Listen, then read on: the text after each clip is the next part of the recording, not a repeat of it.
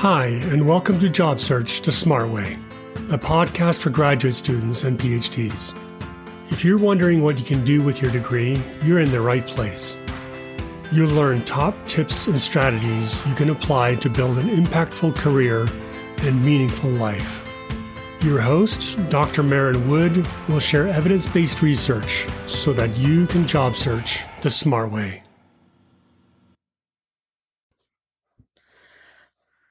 Hello, and welcome back to the podcast. I'm Dr. Maren Wood. Thank you so much for joining me. For the last couple of weeks at Beyond Prof, we have been hiring.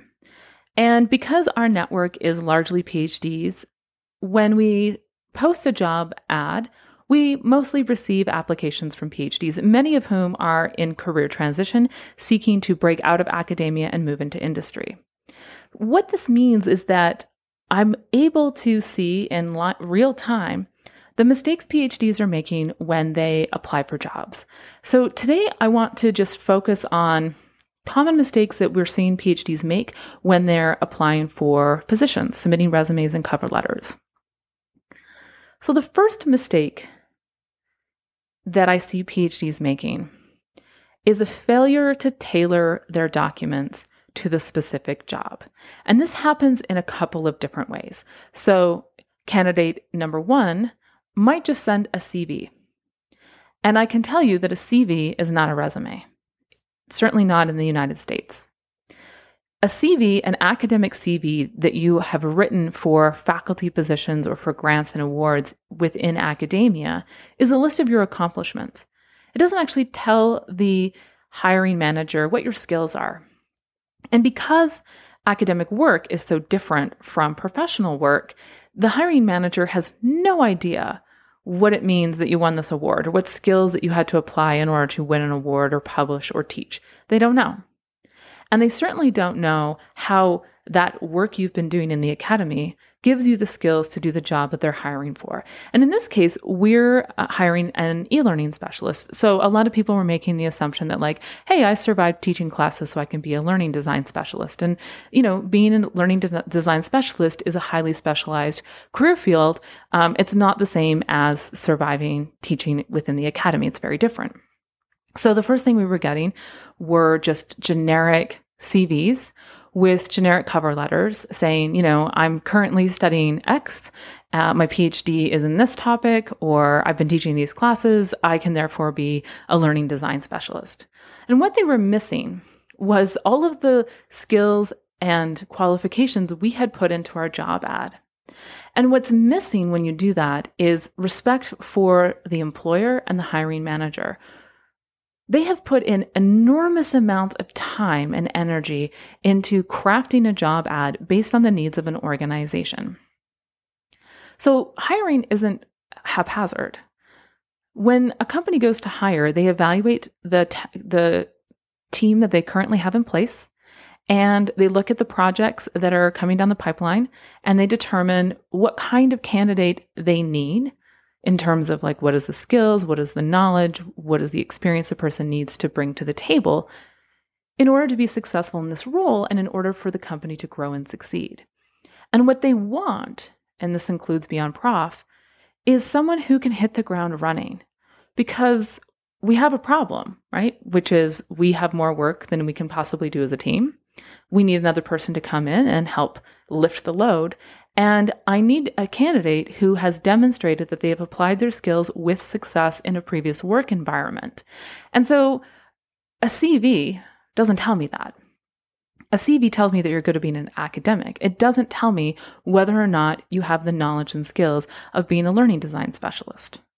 It doesn't tell me that you even know what a learning design specialist does because you have not taken the time to really research and investigate the professional knowledge that goes into that career field. It also tells me that your mindset is not one for industry, right? An academic CV tells me that you're an academic. It doesn't tell me that you are ready for the life and work of startup culture or industry culture. So instantly, your CV has just set you up to fail. You're just going to get rejected flat out because you haven't communicated the skills that you do have to potential hiring managers. And you've, in fact, actually told them that you are not a professional ready for industry. You are an academic and you are defined by your academic experience. And I'm not hiring an academic, right? I'm hiring a data scientist or a marketer or a learning design specialist or a coder or a product manager or whatever. So, an academic CV just communicates all the wrong things to potential employers. There's a second component to this, which is companies want to hire people who are interested in working for their organization.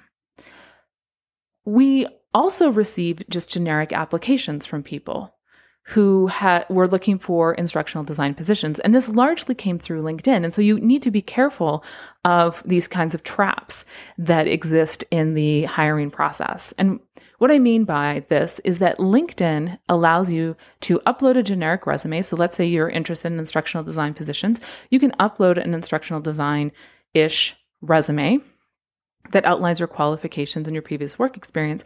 And then LinkedIn will show you uh, jobs that align with your um, with your qualifications. So, like, I'm looking for instructional design positions. Show me instructional design positions. LinkedIn will start showing you instructional design positions, and then you can just hit apply now. Bam, bam, bam, bam, bam, bam, bam. Right? You can submit uh, like 100 resumes in a day, so long as you're finding instructional design positions. Bam, bam, bam, bam, bam, bam, bam. And what you're essentially doing is just spamming organizations. And you're not telling the company that you want to work for them. You're just saying, I need a job. I need a job. Any job will do. I need a job. I need a job. Any job will do. I don't want to hire someone who just wants a job. I want to hire someone who wants to solve problems in my organization to help me succeed and grow. So, generic resumes that are not tailored to the specifics of the job, the company, and the organization and the position that they're trying to hire are not going to be as effective as the person who spends some time really reading the job ad, going to the company website, learning about the organization, and then writing a tailored resume and cover letter for that position. So if you're on LinkedIn and you can avoid the apply now trap, and you can actually find information about the company, write a letter, and find a place to submit it, either through LinkedIn or off LinkedIn, then you want to do that. Because companies don't want to hire people who just want a job. They want to hire people who are going to be happy and successful in their organization. And that is very true of small organizations. And in fact, I included in the description on LinkedIn that they should send resumes and cover letters to an email address. So if you just hit apply now, you've already told me that you can't follow instructions. So you again, you need to carefully read the job ad. What is the employer asking you to do? And the first thing to make sure you're doing is following the basic instructions. The second thing is to make sure that you're listening to the challenges and needs that the organization has. They've told you what that is in the job ad. Now tell them how you can help them be successful. It's so important it's such an easy thing to do in some ways, and yet it's so hard because it really takes time to edit, to revise, to think, to have people proofread. And so you need to just take that, that time to make sure that you clearly indicate how you have the skills for this position and how you're interested in working for this company. Another thing to keep in mind is that a resume doesn't tell your whole life story. So, again, we're looking at these resumes. Most of them are not tailored to the job, most of them are not specific to the needs of the organization, and they include things that don't matter for the job that we're looking for. So, if you worked at Starbucks, for example, you need to tell me that working at Starbucks taught you time management or customer success. You need to link that job, that position that you had as a barista, to a skill in the job ad. And if there is no skill that you can link it to, don't include it. Resumes are not your life story. Resumes are evidence that you can do the job that people are hiring for with success. So you want to carefully curate your resume to highlight the most relevant work experience that you can. And you want to leave off work experience that doesn't matter or that doesn't didn't help you build skills that will that you will apply in this new role. So, really think through it. Again, evaluate the story that you're telling with the document that you're submitting. The story should say, I've, I hear you have a problem. here's what I think you've told me is your problem, and here's how I'm going to solve the problem. And here's evidence of where I've applied my skills with success in previous jobs. And that means that you can trust that I can come into your organization and help you succeed and grow. That's the story you want to tell. I need to fill it in with evidence. All right, so the second piece of this are cover letters. And oh boy, is it tough to write a good cover letter. Some of the mistakes we were seeing with people submitting cover letters is that they would tell us their story. They would write about their personal struggles or trials in leaving academia and how Beyond Prof had helped them. And like, that is so awesome to hear. But again, it doesn't tell me that you have the skills to help my organization succeed and grow. It tells me that you like my company, which is awesome. That you're potentially a fan or a customer or a consumer, that's great. But that doesn't tell me you can be a team member. It just tells me you're excited about the brand. So, if you are applying for a job at an organization where you have that kind of personal attachment, or you see you, that your values align with the mission and goals of an organization, which is common for com- for companies like Beyond Prof, then it's fine to lead with that in the opening paragraph, right? Like I first learned about Beyond Prof when I was leaving my PhD program and, you know, in attending webinars and seminars led by the team I was able to build confidence in order to be successful and grow. And th- through informational interviews and networking, I really discovered my passion and love for instructional design. And then you flip into here's what I've been doing in instructional design, and here are the skills that I'm going to bring to help your organization be successful and grow. The cover letter needs to be about the employer. Again, it needs to tell the employer, hey, I hear you have a problem. And I'm excited to come and help your organization overcome these challenges by leveraging these skills. And you'll notice on my resume that I have these kinds of experiences where I have developed uh, these skills and leveraged them with success. Employers are looking for evidence, right? They're looking for evidence that you're the right candidate. They're not looking for your personal story. So that's really difficult because if you think about how we're writing fellowship applications or you know personal statements that are included when people apply for graduate school. Sometimes that personal story is important and compelling when we're applying for you know grants and awards. Oftentimes it's not. Oftentimes that approach will be a disservice when you're applying for grants and awards within the academy right? Funding organizations want to know how your project will build on existing knowledge and literature uh, and, and why it's important that it receives funding so it's a little bit about you in that it's about your research, but it still is about making the case to uh, funding committees that you are going to solve a problem that needs to be solved, right? And so you need to make that case in your grant applications or fellowship applications for why people want to fund you. Occasionally, there's t- there's places where a personal story might make sense, but in a cover letter, it doesn't make sense. I don't want your life story. I want to know how you're how you're going to help solve my problems make sure you take your time. You know, there was a lot of little silly mistakes that came up in people's applications. And yeah, we hold that against you, right? You got to get the name of the company correct. You got to get the name of the hiring manager correct. You need to get your salutations correct. You need to make sure your formatting makes sense. You need to make sure that there aren't obvious typos, that you're not missing periods, or that there aren't weird spaces. Like it just needs to be as error free as possible. An occasional mistake, at least for someone like me, is not going to be a make or break, but a lot of small, obvious ones, they, well, they add up because employers are looking to hire people that are going to be detailed oriented and that will submit a high quality work. So, part of what we need to do when we approach the professional job search is realize all of the skills that go into being a successful job candidate, in addition to the skills that you've developed as a PhD. Careful listening, strong communication, attention to detail, an ability to follow instructions. All of these things add up because if you don't listen and you just write a generic resume or cover letter, well, you've just failed the first test of a job interview, which is like you can't follow instructions, you're comfortable wasting company time and resources, you've just sent me this thing, why is this what my eyes are looking at? Like you're wasting my time. If you don't tailor your resume to a specific career field. You're telling me that you don't understand the job. You're just looking for a job, any job, and this one will do. And I'm not looking for somebody who is just interested in a job. I need someone with specific skills because I've worked with my team to evaluate our company.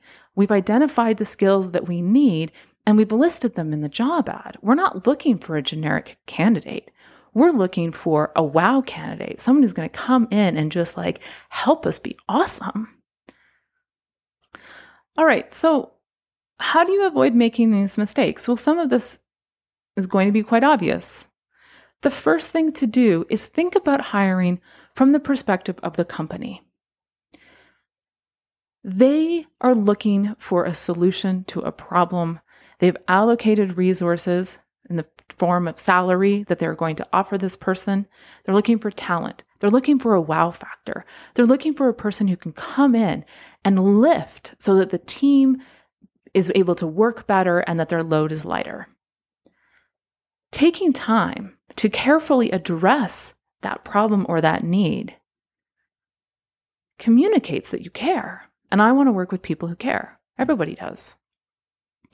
If you spend the time researching an organization, you tell the company, I want this job. And if you spend time networking, so that you clearly understand what the job requires, then your resume will communicate that you are ready to hit the ground running. It won't just be some sort of generic fuzzy resume. It's going to be specifically tailored to the to that kind of career field. And this is why taking a haphazard approach to job searching just really sets PhDs up for failure. It's really difficult to learn what digital marketers do, or learning design specialists, or corporate trainers, or consultants, or, or, or. Like, those are highly specialized career fields with their own bodies of knowledge. And you cannot be all the things to all the people. You cannot be effectively writing and passing screening interviews for all of these different kinds of positions. And you need to just keep in mind that just like a geographer is specialized and a historian is specialized, so too are these careers outside of the academy, right? Marketing is specialized, project management is specialized. These are different roles. And generic resumes don't work because they they require different kinds of skills, different kinds of projects, and they have different kinds of deliverables. So you need to spend time at the research stage of your career transition, really digging into these different career fields to learn about them, to evaluate them, to identify one that you want to like go for, right? So you talk to a bunch of digital marketers, you talk to content marketers, you talk to project managers, and you decide, heck yeah, this sounds really cool. And then you begin to learn everything you possibly can about digital marketing. You're listening to podcasts, you're taking courses, you're taking free training, you're signing up for MailChimp, you're writing and thinking about how do I set up automations and campaigns, you're learning about how to structure sales funnels. You're learning this so that when you begin applying for jobs, you know what you're talking about because the reader can tell. And your resume will suffer and your cover letter will suffer if you cannot clearly articulate how you're going to solve an employer employer's problems. So, what I want everyone to do if and if you're listening to this and you were one of those people that applied for a job and you didn't hear from us or you got rejected, think about what are these mistakes that you're making and how you can you can rectify them. How can you stop making these mistakes? The first step, right, is to just breathe deep, take a step back, and recognize that you got to be focused in your job search. Get focused. Find a way to evaluate the different jobs that are available to you in today's creative economy. Choose one, learn it, network with practitioners in this career field, and you'll be much more successful in your job search. We appreciate you joining us for this episode of Job Search the Smart Way, a podcast for graduate students and PhDs. For more resources to help you launch your next great career, be sure to visit beyondprof.com and sign up for our free events. And remember, smart people work everywhere.